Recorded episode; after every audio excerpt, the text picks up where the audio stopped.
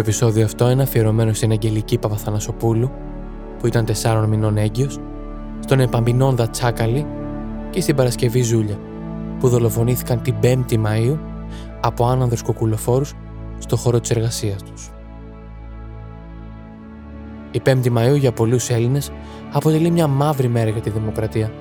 Μια μέρα που ενώ θα έπρεπε να μείνει στην ιστορία για τη λαοθάλασσα που πλημμύρισε το κέντρο της Αθήνας, διαμαρτυρόμενη για την επικείμενη υπογραφή του πρώτου μνημονίου, έμεινε στην ιστορία ως μέρα δολοφονίας, ως μέρα δολοφονίας της δημοκρατίας, ως η μέρα δολοφονίας τεσσάρων αθώων ανθρώπων, τεσσάρων αθώων ψυχών, εκ των οποίων η μία ψυχή μάλιστα δεν είχε προλάβει καν να γεννηθεί. Στο σημερινό επεισόδιο ακούτε τους Νίκο Ευσταθίου, πολιτικό συντάκτη και βοηθό αρχισυντάκτη στη ΛΑΙΦΟ. Λοιπόν, είμαι ο Νίκος Ευσταθίου, είμαι βοηθός αρχισυντάκτη στη ΛΑΙΦΟ καθώς και δημοσιογράφος και συγγραφέας. Σε ευχαριστώ πάρα πολύ για την πρόσκληση.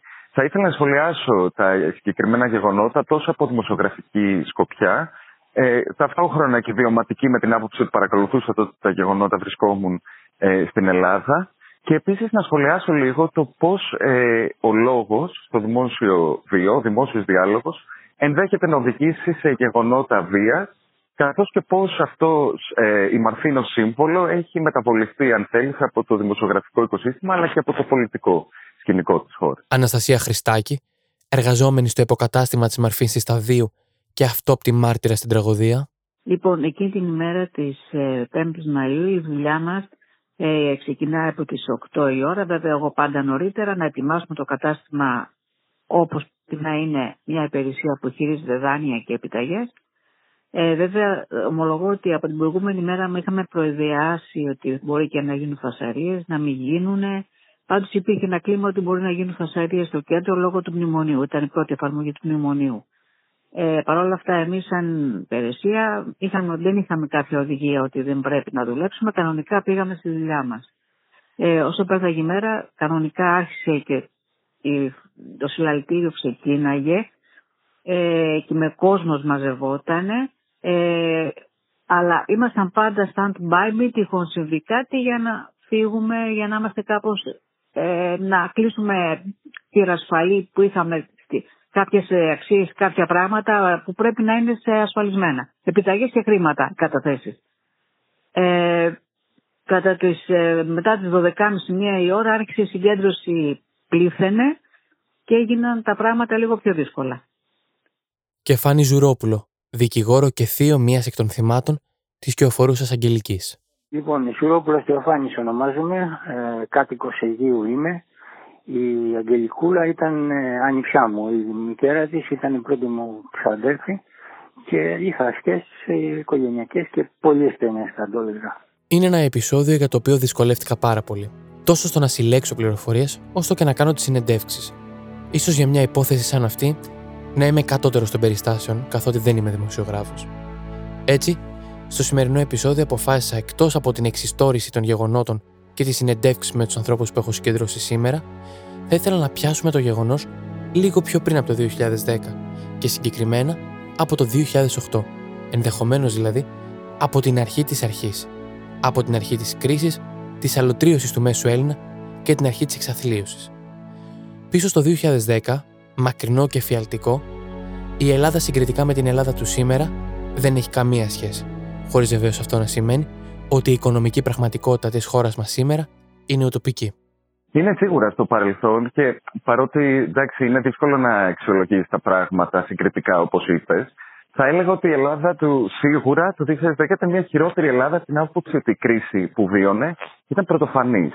Και μιλάμε για μια δημοσιοοικονομική κρίση πρωτοφανής στα ελληνικά δεδομένα εκείνη την περίοδο. Ουσιαστικά το ελληνικό κράτος είχε χρεοκοπήσει, είχε αναλάβει ήδη η κυβέρνηση Παπανδρέου, η οποία αναγκάστηκε, ο Πρωθυπουργός είχε αναγκαστεί να κάνει το γνωστό διάγγελμα από το Καστελόριζο και στη συνέχεια εφάρμοζε ουσιαστικά μέτρα οικονομικής λιτότητας για να αντιμετωπίσει αυτή την οικονομική κρίση. Μια λιτότητα για να μειωθούν δηλαδή τα, το κόστος του ελληνικού κράτους και μετά στην πορεία να συμφωνηθεί και ένα μνημόνιο ώστε να υπάρξει χρηματοδότηση του, ε, στην κυριολεξία ένα βήμα πριν της πτώχευσης ελληνικού κράτους.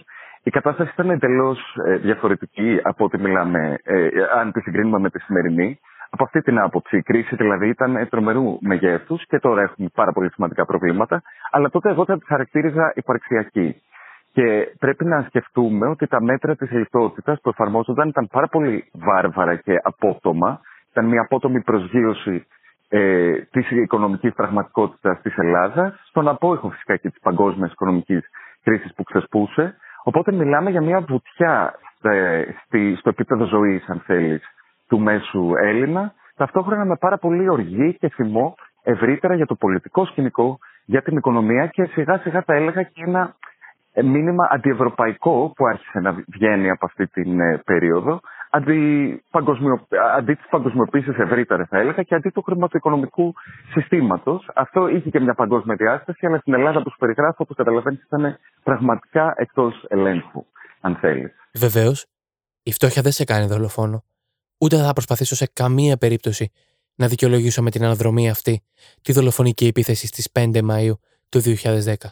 Απλώς θεωρώ ότι είναι πολύ σημαντικό να ξεκινήσουμε την εξιστόρησή μας από εκεί. Ω ελληνική οικονομική κρίση, η ελληνική κρίση χρέους ή απλώς κρίση, ονομάστηκαν οι συνέπειες και τα αποτελέσματα της αδυναμίας της ελληνικής κυβέρνησης να δανειστεί με χαμηλά επιτόκια από τις διεθνείς αγορές στον απόϊχο της παγκόσμιας οικονομικής ύφεσης του 2007 με το 2009 και την επακόλουθη αδυναμία αποπληρωμής του δημόσιου χρέους. Η κρίση είχε και κοινωνικές επιπτώσεις με την ανεργία, τις τιμές να αυξάνονται, ενώ το βιωτικό επίπεδο και τα εισοδήματα μειώθηκαν. σω στο συγκεκριμένο σημείο, και κρατώντας στο μυαλό μας ότι δεν είμαι δημοσιογράφος, έχει νόημα να σας διαβάσω ένα απόσπασμα από το βιβλίο με τίτλο Η τελευταία μπλόφα ένα βιβλίο με τελείως άσχετο θέμα από το θέμα που πραγματευόμαστε σήμερα, αλλά με πολύ εύστοχη περιγραφή για την περίοδο πριν το πρώτο μνημόνιο. Την περίοδο που οδήγησε τους Έλληνες στο συλλαλητήριο της 5η Μαου του 2010, που εκμεταλλεύτηκαν οι κουκολοφόροι που έγραψαν το υποκατάστημα της Μαρφίν. Το απόσπασμα που θα σας διαβάσω είναι από το βιβλίο Η τελευταία μπλόφα, το παρασκήνιο του 2015, Οι συγκρούσεις και το Plan B από τις δημοσιογράφους Ελένη Βαρβιτσιώτη και Βικτωρία Δενδρινού. Επίσης, το βιβλίο είναι από τις εκδόσεις Παπαδόπουλου. Σας διαβάζω από τη σελίδα 14, από την τέταρτη παράγραφο, τίτλος Μια μικρή αναδρομή από την αρχή της κρίσης μέχρι το 2015. Η κρίση δεν ξεκίνησε το 2015. Τα γεγονότα της χρονιάς εκείνης ήταν η αποκορύφωση μιας εξαετούς περιπέτειας, η οποία βρήκε αφενός την Ελλάδα τελείως ανίκανη να διαχειριστεί την οικονομική και στη συνέχεια πολιτική κρίση με την οποία βρέθηκε αντιμέτωπη, αλλά και αφετέρου την Ευρωζώνη τελείως απροετοίμαστε να διαχειριστεί μια τέτοια εξέλιξη στο εσωτερικό της. Αλλά ας πάρουμε τα πράγματα από την αρχή. Το 2009, η παγκόσμια χρηματοπιστωτική κρίση που είχε ξεκινήσει από τη ΣΥΠΑ και την κατάρρευση της Lehman Brothers χτύπησε την πόρτα και στην Ελλάδα. Οκτώ χρόνια μετά την ένταξή της στην Ευρωζώνη, χρόνια φτηνού δανεισμού και ανεξέλεγκτης πατάλης, η χώρα ήταν πλέον βαριά υπερχρεωμένη και είχε εξελιχθεί στον πιο αδύναμο κρίκο της Νομισματικής Ένωσης, καθώς ήταν υπεύθυνη για ένα εκρηκτικό συνδυασμό δίδυμων ελλημάτων, δημοσιονομικού ελλείμματος και ελλείμματος τρεχουσών συναλλαγών και υψηλού χρέους, του υψηλότερου από κάθε άλλη χώρα της Ευρωζώνης. Από τη στιγμή της ένταξής της στην ομάδα των χωρών του ευρώ, το 2001, η Ελλάδα αναπτύχθηκε με ταχύτατου ρυθμούς, οι οποίοι όμως οφείλονταν σε μεγάλο βαθμό στην κατανάλωση και στον εξωτερικό δανεισμό, και όχι τόσο στη βελτίωση της ανταγωνιστικότητας. Τα νούμερα μιλούσαν από μόνα τους. Τη δεκαετία πριν ξεσπάσει η κρίση, οι μισθοί στην Ευρωπαϊκή Ένωση είχαν αυξηθεί κατά 30%, αλλά στην Ελλάδα είχαν εκτοξευθεί με αύξηση 80% στον ιδιωτικό τομέα και 177% στο δημόσιο τομέα. Όταν έγινε πλέον ξεκάθαρο ότι η οικονομική κατάσταση της χώρας βρισκόταν στο κόκκινο, ο τότε Πρωθυπουργός Κώστας Καραμανλής προκήρυξε εκλογές για τον Οκτώβριο του 2009, κρούοντας μεν πολύ αργά δε, τον κόδωνα του κινδύνου και τονίζοντας την ανάγκη να ληφθούν σκληρά μέτρα. Έχασε τις εκλογές από το Πασόκ του Γιώργιου Παπανδρέου, ο οποίος υποσχόταν ότι λεφτά υπάρχουν. Σύντομα, έγινε ξεκάθαρο ότι όχι μόνο λεφτά δεν υπάρχουν, αλλά τα πραγματικά νούμερα της οικονομίας βρίσκονταν σε πολύ χειρότερα και από τις πιο απεσιόδοξες προβλέψεις. Μέσα σε λίγους μήνες, αποκαλύφθηκε ότι το έλλειμμα της χώρας για το 2009 ήταν στο αστρονομικό 15,1 του ΑΕΠ πέντε φορές δηλαδή πάνω από το ευρωπαϊκό όριο του 3%. Το νούμερο αυτό πρόδιδε πως η χώρα ζούσε για χρόνια πέραν των δυνατότητων της. Όταν ο τότε Υπουργός Οικονομικών Γιώργος Παπακοσταντίνου παρουσίασε αυτά τα νούμερα στην Ευρωζώνη, εκείνοι έμειναν άναυδοι. Όμως ευθύνη δεν είχε μόνο η Ελλάδα. Ευθύνη είχαν και οι ίδιοι Ευρωπαίοι. Η Ευρωπαϊκή Στατιστική Υπηρεσία, γνωστή ως και Eurostat, τους είχε επανειλημμένα προειδοποιήσει για τον εκτροχιασμό της ελληνικής οικονομίας, ζητώντας περισσότερες αρμοδιότητες για να διερευνήσει περαιτέρω την κατάσταση. Αρμοδιότητες που τις είχαν επανειλημμένως αρνηθεί η Γαλλία και η Γερμανία, φοβούμενες ότι η Eurostat θα αποκάλυπτε ατεσταλίες και στα δικά τους οικονομικά στοιχεία. Στις αρχές του 2010, με την παγκόσμια οικονομία σε κρίση και το πραγματικό έλλειμμα της Ελλάδας να βρίσκεται σε απαγορευτικά επίπεδα, η χώρα αποκόπηκε από τις διεθνείς αγορές και εισήλθε σε μια κρίση δημόσιου χρέους. Παρά τις συνεχείς εκκλήσεις του τότε Υπουργού Οικονομικών προς τους Ευρωπαίους εταίρους για βοήθεια, οι τελευταίοι τόνιζαν ότι η Ελλάδα έπρεπε να λύσει τα προβλήματά της μόνη της. Άλλωστε, οι ευρωπαϊκές συνθήκες δεν προέβλεπαν παροχή οικονομικής βοήθειας, καθιστώντας κάθε χώρα υπεύθυνη για τα οικονομικά της. Η κυβέρνηση Παπανδρέου πήρε κάποια μέτρα στις αρχές του 2010, τα οποία όμως ήταν δυσανάλογα ελαφριά σε σχέση με το μέγεθος της κρίσης. Η χώρα χρειαζόταν περαιτέρω δάνεια για να συνεχίσει να εξυπηρετεί το χρέος, αλλά και να πληρώνει μισθούς και συντάξεις. Οι Ευρωπαίοι όμως δεν είχαν τους μηχανισμούς για να σχεδιάσουν ή να επιβλέψουν την παροχή ενός τέτοιου δανείου. Έτσι, το Μάρτιο του 2010, μόλις δύο μήνες πριν την 5η Μαου, συζητήθηκε σοβαρά το ενδεχόμενο συμμετοχής του Διεθνούς Νομισματικού Ταμείου σε πιθανό πακέτο διάσωσης της Ελλάδας, καθώς το δούνου του ήταν ο μοναδικός οργανισμός που είχε την τεχνογνωσία για τέτοιου είδους δάνεια. Τον Μάιο του 2010 συμφωνήθηκε δάνειο ύψους 110 δισεκατομμυρίων ευρώ για την Ελλάδα, 80 δισεκατομμύρια από διμερή δάνεια μελών της Ευρωζώνης και 30 δισεκατομμύρια από το δούνου του. Η συμμετοχή του Ταμείου στο πακέτο διάσωσης της χώρας, το λεγόμενο μνημόνιο, ήταν επίμαχη ακόμα στο εσωτερικό του θεσμού καθώς εκτός του ότι συμμετείχε για πρώτη φορά στη διάσωση μιας χώρας της Ευρωζώνης, χρειάστηκε να παρακάμψει και έναν από τους βασικότερους κανόνες του. Την προπόθεση στο τέλος του προγράμματος το χρέος της οφειλούμενης χώρας να είναι βιώσιμο. Το πρόγραμμα που σχεδιάστηκε για την Ελλάδα δεν αντιμετώπισε από την αρχή το πρόβλημα της βιωσιμότητας του ελληνικού χρέους. Αυτή είναι άλλωστε και μία από τις μεγαλύτερες αδυναμίες του. Οι Ευρωπαίοι εταίροι δεν δέχτηκαν εξ αρχής μια σημαντική ελάφρυνση του χρέους που θα διευκόλυνε την επιστροφή της Ελλάδας στην ανάπτυξη, εν μέρει για να προστατέψουν τις γαλλικές και γερμανικές τράπεζες, οι οποίες κατήχαν μεγάλο μέρος των ελληνικών ομολόγων, και εν μέρει επειδή φοβούνταν τις οικονομικές συνέπειες που κάτι τέτοιο μπορεί να έχει στο υπόλοιπο της Ευρωζώνης. Το βιβλίο συνεχίζει με μια πάρα πολύ σημαντική τοποθέτηση για την ψυχική υγεία και την ψυχανάλυση του Έλληνα εκείνης εποχής.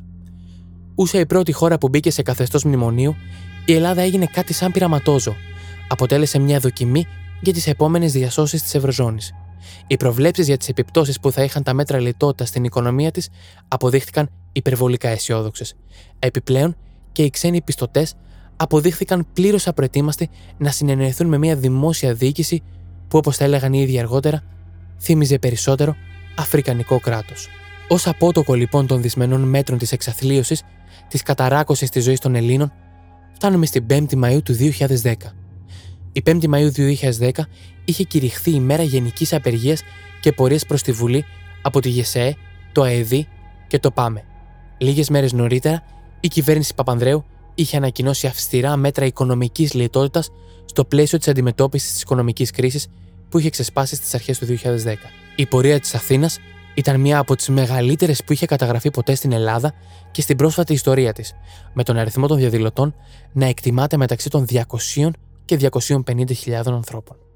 Πάμε λοιπόν τώρα στην 5η Μαΐου, την ημέρα του εγκλήματος. Οπότε πιο συγκεκριμένα τώρα, για να, για να πάμε στην ημερομηνία ε, των γεγονότων, την 5η Μαΐου είχε κηρυχθεί μια ημέρα γενικής απεργίας προς τη Βουλή από τα μεγαλύτερα ε, όργανα, ε, συνδικαλιστικά όργανα της Ελλάδας, δηλαδή τόσο τη ΓΕΣΕ και το ΑΔΔ και το ΠΑΜΕ.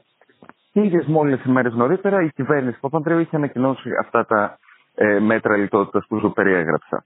Ε, και ο κόσμος που είχε βγει για να διαδηλώσει, για να έχουμε και μια κατανόηση του, του μεγέθους, ε, καταγράφεται περίπου, δεν είναι βέβαιο, ε, στο 1 τέταρτο του εκατομμυρίου. Δηλαδή 250.000 Έλληνες είχαν κατέβει ε, στο Σύνταγμα και στο κέντρο της Αθήνας για να διαδηλώσουν κατά αυτών των μέτρων. Στο υποκατάστημα της τράπεζας Μαρφίν, μια υπάλληλος δήλωσε πως την κρίσιμη μέρα, μπαίνοντας στο κτίριο για να εργαστεί, είδε γραμμένο ένα σύνθημα δεξιά στην τζαμαρία που έλεγε Φωτιά στους υπαλλήλους.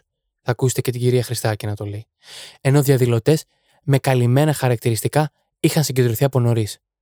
Ενώ η κύρια πορεία των διαδηλωτών ανέβαινε από την οδό Σταδίου κατευθυνόμενη προς την πλατεία Συντάγματος, περίπου στις 2 παρα 5 η ομάδα κουκουλοφόρων επιτέθηκε στο κτίριο της Μαρφίν που βρισκόταν στον αριθμό 23.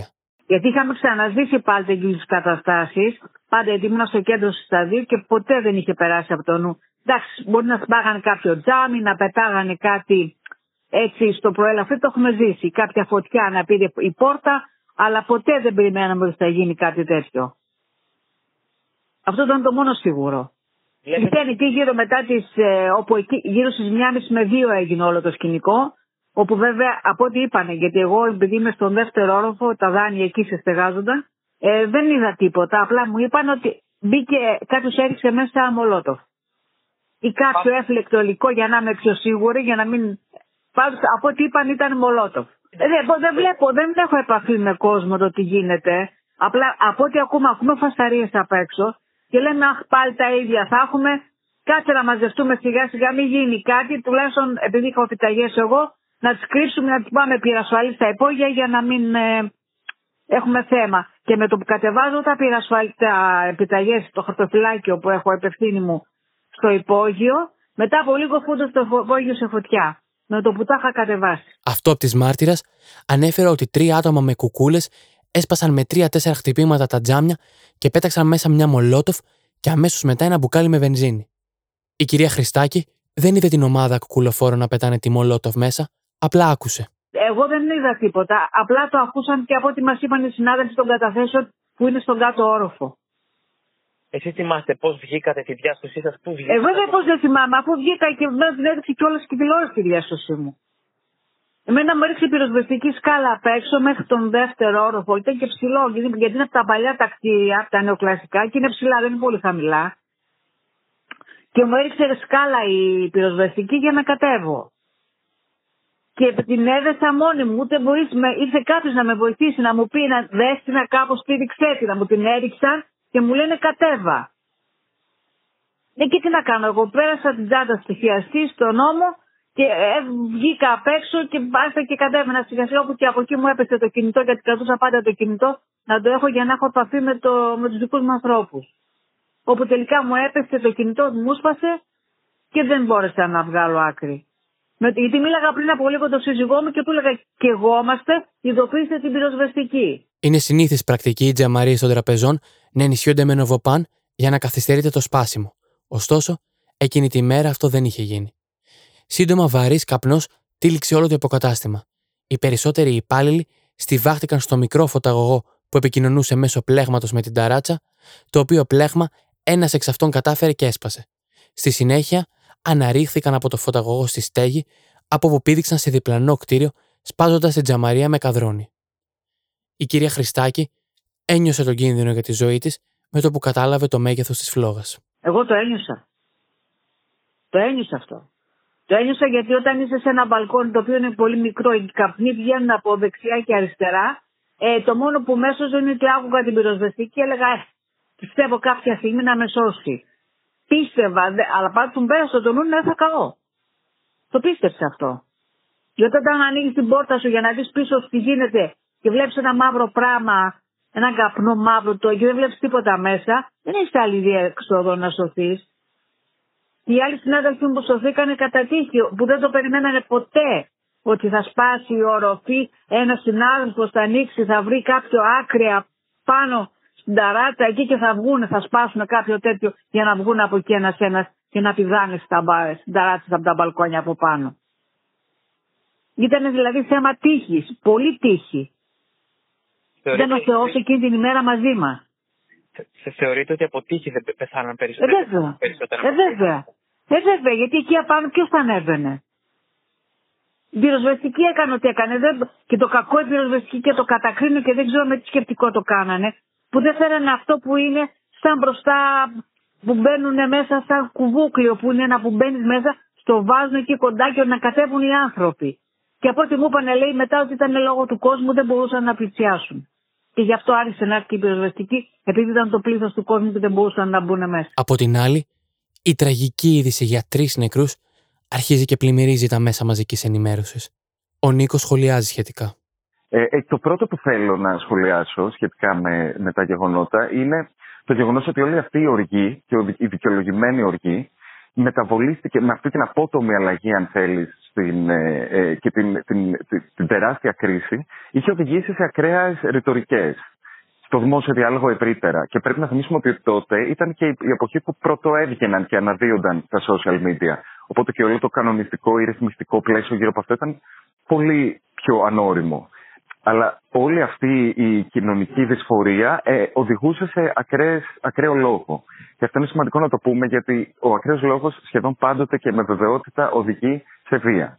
Το το είδαμε και πολύ πιο πρόσφατα στα, ε, στην Αμερική με τα γεγονότα του Καπιτολίου και τους οπαδούς του Τραμπ που είχε κανονικοποιηθεί ας πούμε ένας ακραίος λόγος και είδε μετά τους υποστηρικτές να μπαίνουν μέσα. Θέλω να πω ότι πολύ συχνά οι συνθήκες είναι τέτοιες ώστε να χρειάζεται πραγματικά ριζοσπαστική δράση, αλλά η κανονικοποίηση του, του πολύ ακραίου λόγου του κάψτε τους πλουσίους, ας πούμε, το οποίο ήταν κάτι το οποίο λεγόταν ε, σύμφωνα με μαρτυρίες έξω από την τράπεζα της Μαρφή, είναι ένας από τους λόγους που οδήγησε σε αυτό το σκηνικό. Οπότε αυτό ακόμα και σαν νέος άνθρωπος το έβλεπα γύρω μου και είναι κάτι που σε φοβίζει και μετά βλέπεις ότι μετουσιώνεται και γίνεται πραγματικότητα. Γι' αυτό και είναι πολύ συχνά ποινικοποιημένος ο λόγος, η ρητορική μίσους που λέμε, γιατί υπάρχει αυτή, αυτή η σύνθεση με την βία. Οπότε αυτό το χαρακτηριστικό εγώ θέλω να, να παρατηρήσω πλέον ως δημοσιογράφος, ε, ότι έχει πολύ σημασία πώς καλύπτουμε και μεταφέρουμε τα γεγονότα και πώς συζητάμε, χωρίς φυσικά να περιορίζουμε τη δυναμική του επιχειρήματος, δεν πρέπει ποτέ να κανονικοποιούμε τον ακραίο λόγο ή την προτροπή στη βία, γιατί δεν αποκλείεται σε ακραίες κοινωνικές συνθήκες να την κάνουμε να γίνει πραγματικότητα. Ακόμα και όταν το ισόγειο κεγόταν, και κάποιοι υπάλληλοι για να σωθούν είχαν βγει στο μπαλκόνι του πρώτου ορόφου, ακουγόντουσαν στοιχήματα όπως να καείτε και κάψτε τους πλούσιους, ενώ αυτό από τι μάρτυρε κατέθεσε πως το συγκεντρωμένο πλήθος πετούσε πέτρες. Νεκροί ανασύρθηκαν η Αγγελική Παπαθανασοπούλου, 32 ετών και 4 μηνών έγκυος, ο Επαμινόνδα Τσάκαλης, 36 ετών, και η Παρασκευή Ζούλια, 35 ετών. Όταν καταλάγεται, εγώ ήμουν ήδη στο νοσοκομείο και ήμουν στη μονάδα εντατική φροντίδα, γιατί έμεινα 10 μέρες μέσα. Και το ψιλοκαταλάβαινα, αλλά δεν μου λέγανε τίποτα. Ε, το κατάλαβα. Το κατάλαβα γιατί όταν βγήκα από το, το κέντρο, ε, την τράπεζα, μου ρωτάω η Αγγελική πώς είναι, γιατί την είχα έννοια γιατί ήταν έγκυος. Και τον Όντας του λέω: Όντας δεν τον είδα καθόλου πουθενά. Ούτε την Παρασκευή. Αλλά εκείνη τη στιγμή μες στην ψύχηση και το τέτοιο δεν ξέραμε πού πάει ο καθένας. Γιατί μένα με πήρα μέσα στο στενοφόρο και έφυγε. Και δεν πήρα είδηση τι έγινε μετά. Και υπέθεσα ότι κάπου θα είναι, αλλά τους έχουν πάρει. Γιατί εγώ μπήκα στα στενοφόρο και κατευθείαν μετά στο νοσοκομείο. Δεν πήγε ο νους μου δηλαδή ότι μπορεί να έχουν τέτοιο, αλλά βέβαια ήταν μεγάλο το σοκ, έτσι. Δεν το συζητώ. Να είσαι με έναν άνθρωπο πριν κάποιες ώρες και ξαφνικά να μην είσαι. Και εκείνες τις μέρες μας το είχε ανακοινώσει κιόλας. Και ήθελε και εκείνη να σιγουρευτεί και μας το είπε.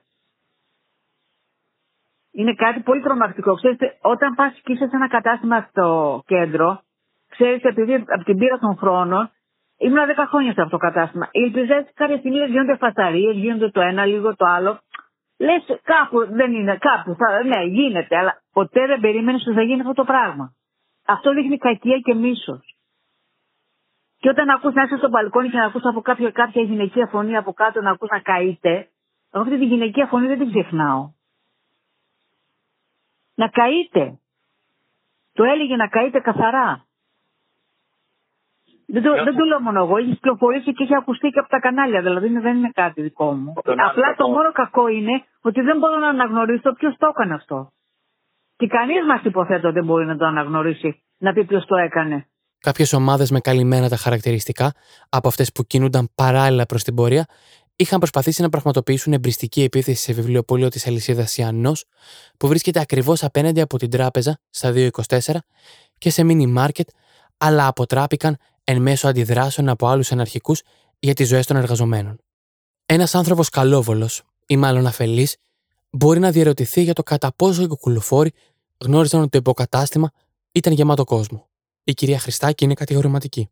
Υπάρχει μια πιθανότητα, ναι, υπάρχει. Αλλά δεν ρίχνεις όμως μέσα. Ε, Άλλες φορές πετάγανε πέτρες, ρίχνανε κάτι, ρίχνανε ένα γκαζάκι εκεί μπροστά, γινόταν. Αυτό δείχνει κακία και ήθελε κάποιον να εκδικηθούν. Και αν δεις μέσα από την τράπεζα την προηγούμενη μέρα, είχαν γράψει με μαύρα γράμματα στον τοίχο, ε, θα πεθάνετε. Κάτι είχαν γράψει εκεί αριστερά στη τέτοιο.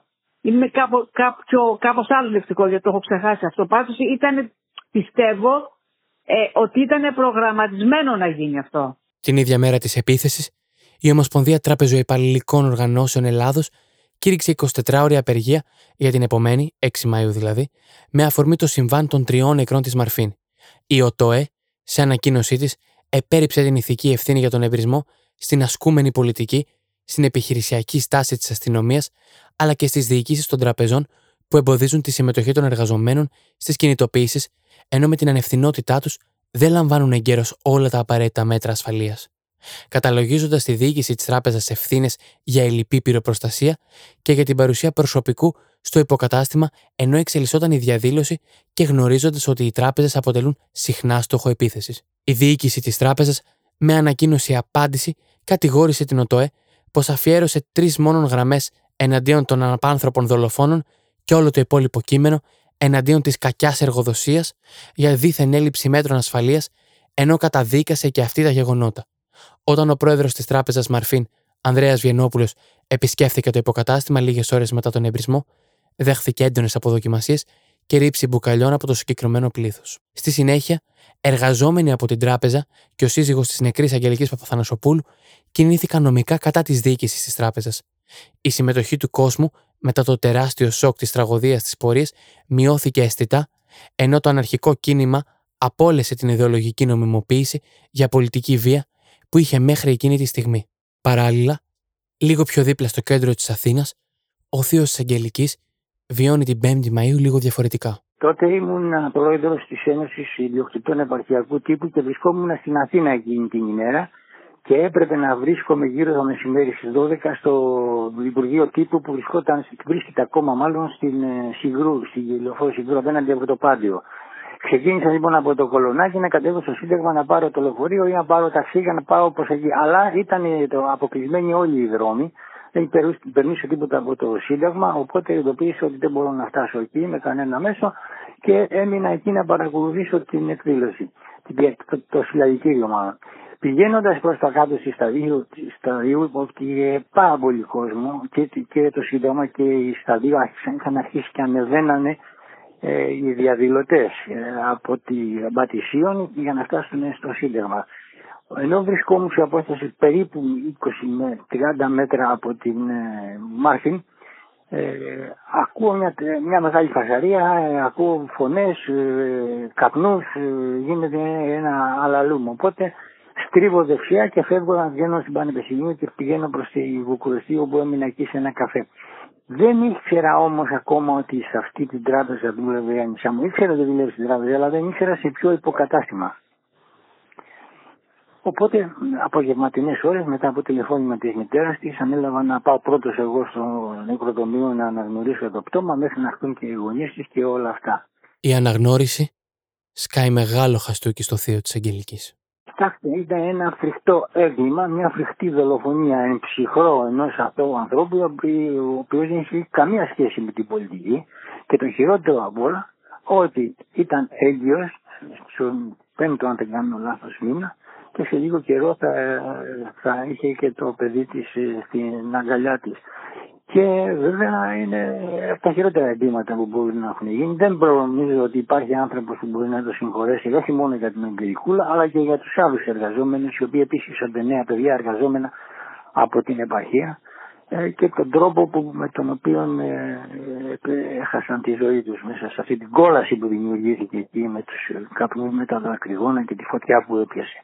Ήταν μια πάρα πολύ δραματική στιγμή που έρχομαι να μην τη ζήσει κανένας άλλος ε, συγγενής ή γονέας ή οτι, οτιδήποτε αδερφός.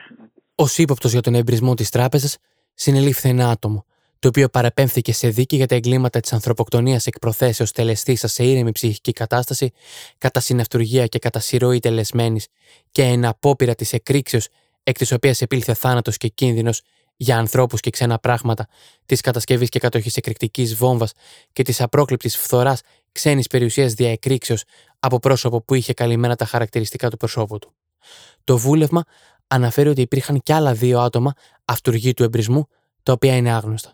Ταυτόχρονα παραπέμφθηκε σε δίκη ένα ακόμα πρόσωπο για τον εμπρισμό στο βιβλιοπωλείο Ιαννός. Την πρώτη δίκη που έγινε για τους υπεύθυνους της τράπεζας και για τα μέτρα πυρασφάλειας στα οποία προσέφηγαν οι οικογένειες των, ε, των μικρών, έγινε μεγάλη συζήτηση και γι' αυτό και το δικαστήριο καταδίκασε όλους τους, ε, τους εμπλεκόμενους από τον διευθυντή, την διευθύντρια μάλλον της τότε τράπεζας και τον υπεύθυνο ασφαλείας και την εταιρεία που είχε αναλάβει την περιφρούρηση και τα ευρώ και λοιπά. Και μάλιστα επιδίκασε και τεράστιες αποζημιώσεις και στους συγγενείς των, ε, των Καμένα ε, με τη διαφορά ότι αμέσως μετά την απόφαση το ελληνικό δημόσιο προσέφυγε στο Συμβούλιο Επικρατείας και ζήτησε να κατέβει το ποσό. Αυτό είναι μια πάγια τακτική βέβαια αυτή.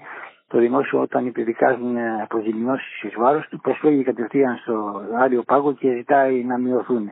Ακόμα δεν έχει βγει η δεύτερη απόφαση, ακόμα δεν έχουν πάρει τίποτα δηλαδή από τότε.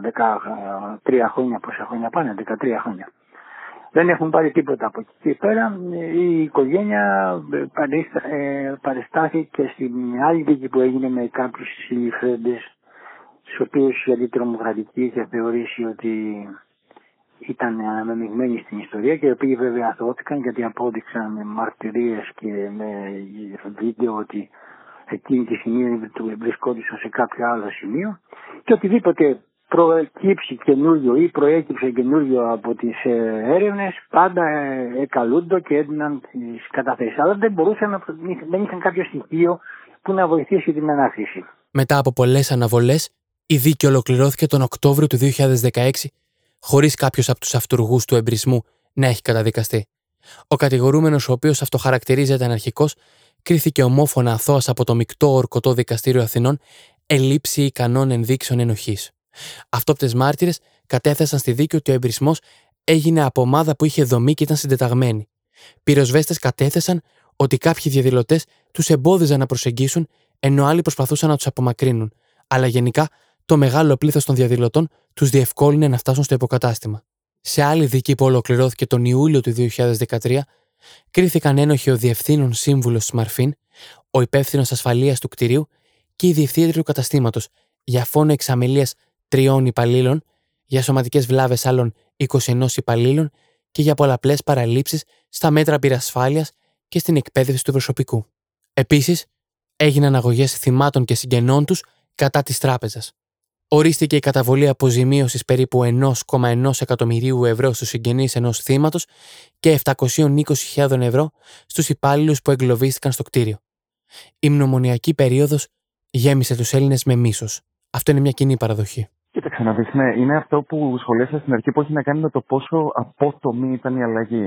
Τώρα που μπορούμε να δούμε πίσω την περίοδο που ήταν ε, η απαρχή και η κορύφωση της κρίσης αυτής και εξετάζουμε τα δεδομένα, είναι πραγματικά εντυπωσιακά. Μιλάμε πολύ στην παγκόσμια οικονομία, ξέρεις, για το μεγάλο κράχ ε, που έλαβε χώρα τη δεκαετία του 30, το Great Depression που λένε οι Αμερικάνοι αυτή την περίοδο η Ελλάδα, η ελληνική οικονομία συρρυκνώθηκε περισσότερο από εκείνη την περίοδο, που είναι γνωστή για την ακραία φτώχεια, για τις αυτοκτονίες των ανθρώπων, μετά για την άνοδο του, της ακροδεξιάς και του φασισμού και του εθνοσοσιαλισμού παγκοσμίως. Ε, ότι όλα, λοιπόν, αυτό το τεράστιο παγκόσμιο ε, contraction της οικονομίας συρρύκνωση ήταν μικρότερο από αυτό που βίωνε εκείνη την περίοδο η Ελλάδα. Και την περίοδο που συζητάμε ήταν η πρώτη βουτιά. Δηλαδή η πρώτη προσγείωση, αν θέλεις, στην οικονομική πραγματικότητα. Οπότε, από αυτή την άποψη, ε, αυτό ήταν το κυρίαρχο στοιχείο της πρώτης μνημονιακής περίοδου. Ήταν το σοκ. Ε, της, ε, οικονομικ... συγκρίνοντας οικονομικά, αν θέλεις, το επίπεδο ζωής που ζήσαμε την δεκαετία που μόλις είχε περάσει, η Ελλάδα βίωνε μια τρομερή ανάπτυξη, ε, εγώ, σαν παιδί, μιας και ξέρεις, μιλήσαμε και βιωματικά, τα θυμάμαι αυτά τα χρόνια, τα παιδικά και ε, εφηβικά, μιας τρομερής ευημερίας ε, σε, σε πάρα πολλά επίπεδα και σε πολλά κοινωνικά στρώματα.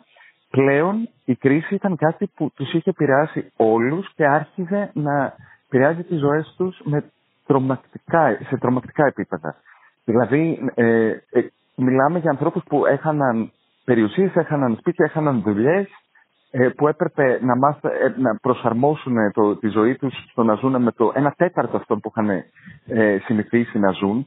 Ε, άλλαξαν, πάρα, άλλαξαν πάρα πολλά πράγματα εκείνη την περίοδο και αυτό το σοκ, αν θέλεις, ήταν που οδήγησε και σε αυτό, σε αυτό το, τεράστια, το τεράστιο κοινωνικό ξέσπασμα, αλλά και τα άκρα που ξέφυγαν.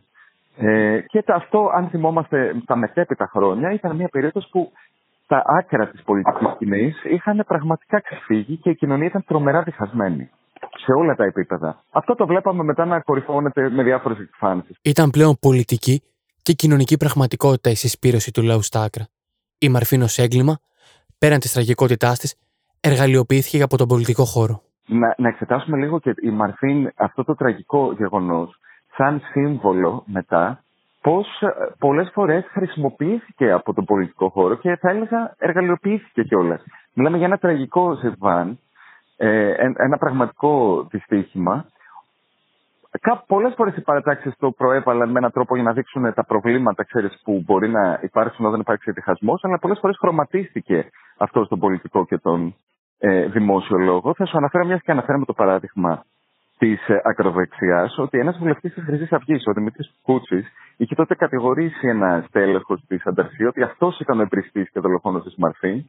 Ε, ε, κρίθηκε στην πορεία ένοχος ε, για σκοφαντική δυσφήμιση. Αλλά βλέπεις ένα παράδειγμα που η ακροδεξιά χρησιμοποίησε αυτό το τραγικό δυστύχημα για να αποκλείσει ουσιαστικά κάποιον από τον ε, πολιτικό χώρο με ψευδείς κατηγορίες όπως αποδείχθηκε στην πορεία στο δικαστήριο. Είναι μόνο ένα παράδειγμα. Πολλές φορές που μπαίνει στον ε, δημόσιο διάλογο η περίπτωση της Μαρφίν, όχι για να δείξει το πόσο τραγικά μπορεί να προβούν τα πράγματα όταν έχει κανονικοποιηθεί η ακρότητα, αλλά για να εργαλειοποιηθεί ως ένα όπλο απέναντι στον αντίπαλο, ακόμα και αν δεν αφορά τον αντίπαλο αυτόν. Δηλαδή, με, να εκτοξεύονται βέλη και κατηγορώ.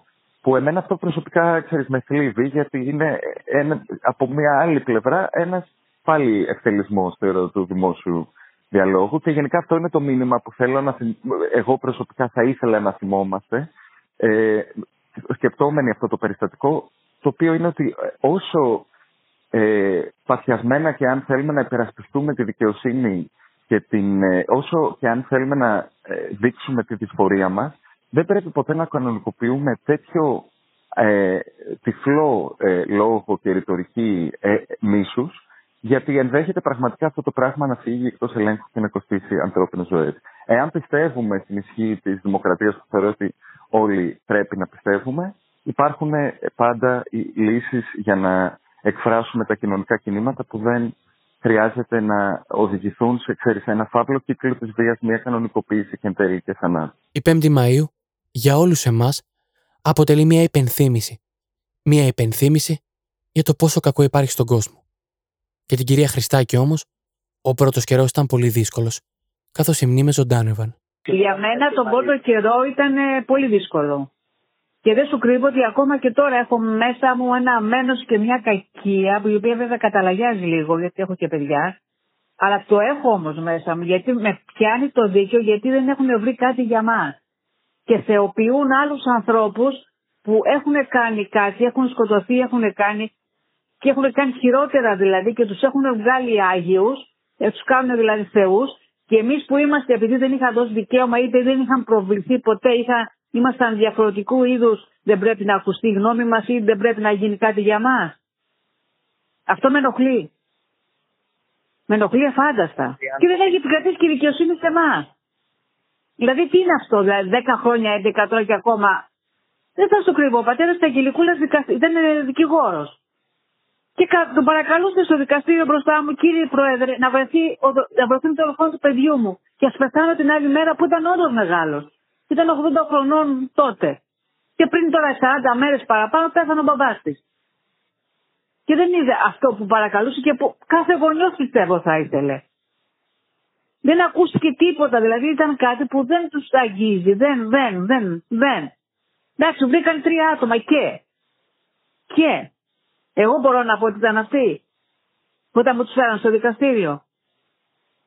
Πώς μπορώ να το πω; Που δεν είδα. Αυτοί που έχουν τις κάμερες, αυτοί που ελέγχουν και βρίσκουν μέσω ΑΕΠ, με, με, με, με τέτοια μπορούν να βρούνε. Μπορούν να βρουν, είμαι σίγουρο για την ελληνική δικαιοσύνη. Όπως το έχω πει και μέσα στην ασφάλεια και στη γαδά που έχω καταθέσει. Γιατί εμάς μας έχουν αφήσει έτσι τόσα χρόνια; Τέλος, θα ήθελα να κλείσω με ένα ποίημα του Μίμη Κούρτη με τίτλο Ένοχη Σιωπή. Δέκα χρόνια και οι νεκροί ζητούν ακόμα δικαίωση. Ποιος είναι αυτός που ορίστηκε ταγός και τιμητής για τις ζωές των άλλων, που μη τραγώνυμη πυρπόλησε, άνθο ζωής πρωτού βλαστήσει, Στο όνομα ποιου ευαγγελίστηκε και πυρσοφόρος χρήστηκε του νόμου; Και ποιος βαφτίστηκε φωνιάς να αρπάξει με ροκάμα το φρικτού θανάτου. Και ποιοι είναι εκείνοι οι εκτιμητές που ξέρουν να κοστολογούν ζωές και ανθρώπους; Πόσο τιμάται μια ζωή που δεν γεννήθηκε και τρεις ζωές σκυφτές στη βιοπάλη; Οι τιμωροί δεν νοιάζονται. Είναι μονάχα δυνατοί όταν φορούν κουκούλες. Μα και της δίκης ο οφθαλμός κοιτάζει εκεί που θέλει. Εκεί που ορίζουν οι τρανοί. Άλλα περισσότερα εγώ δεν έχω να σας πω παρά μόνο. Μέχρι την επόμενη φορά, να είστε ασφαλείς.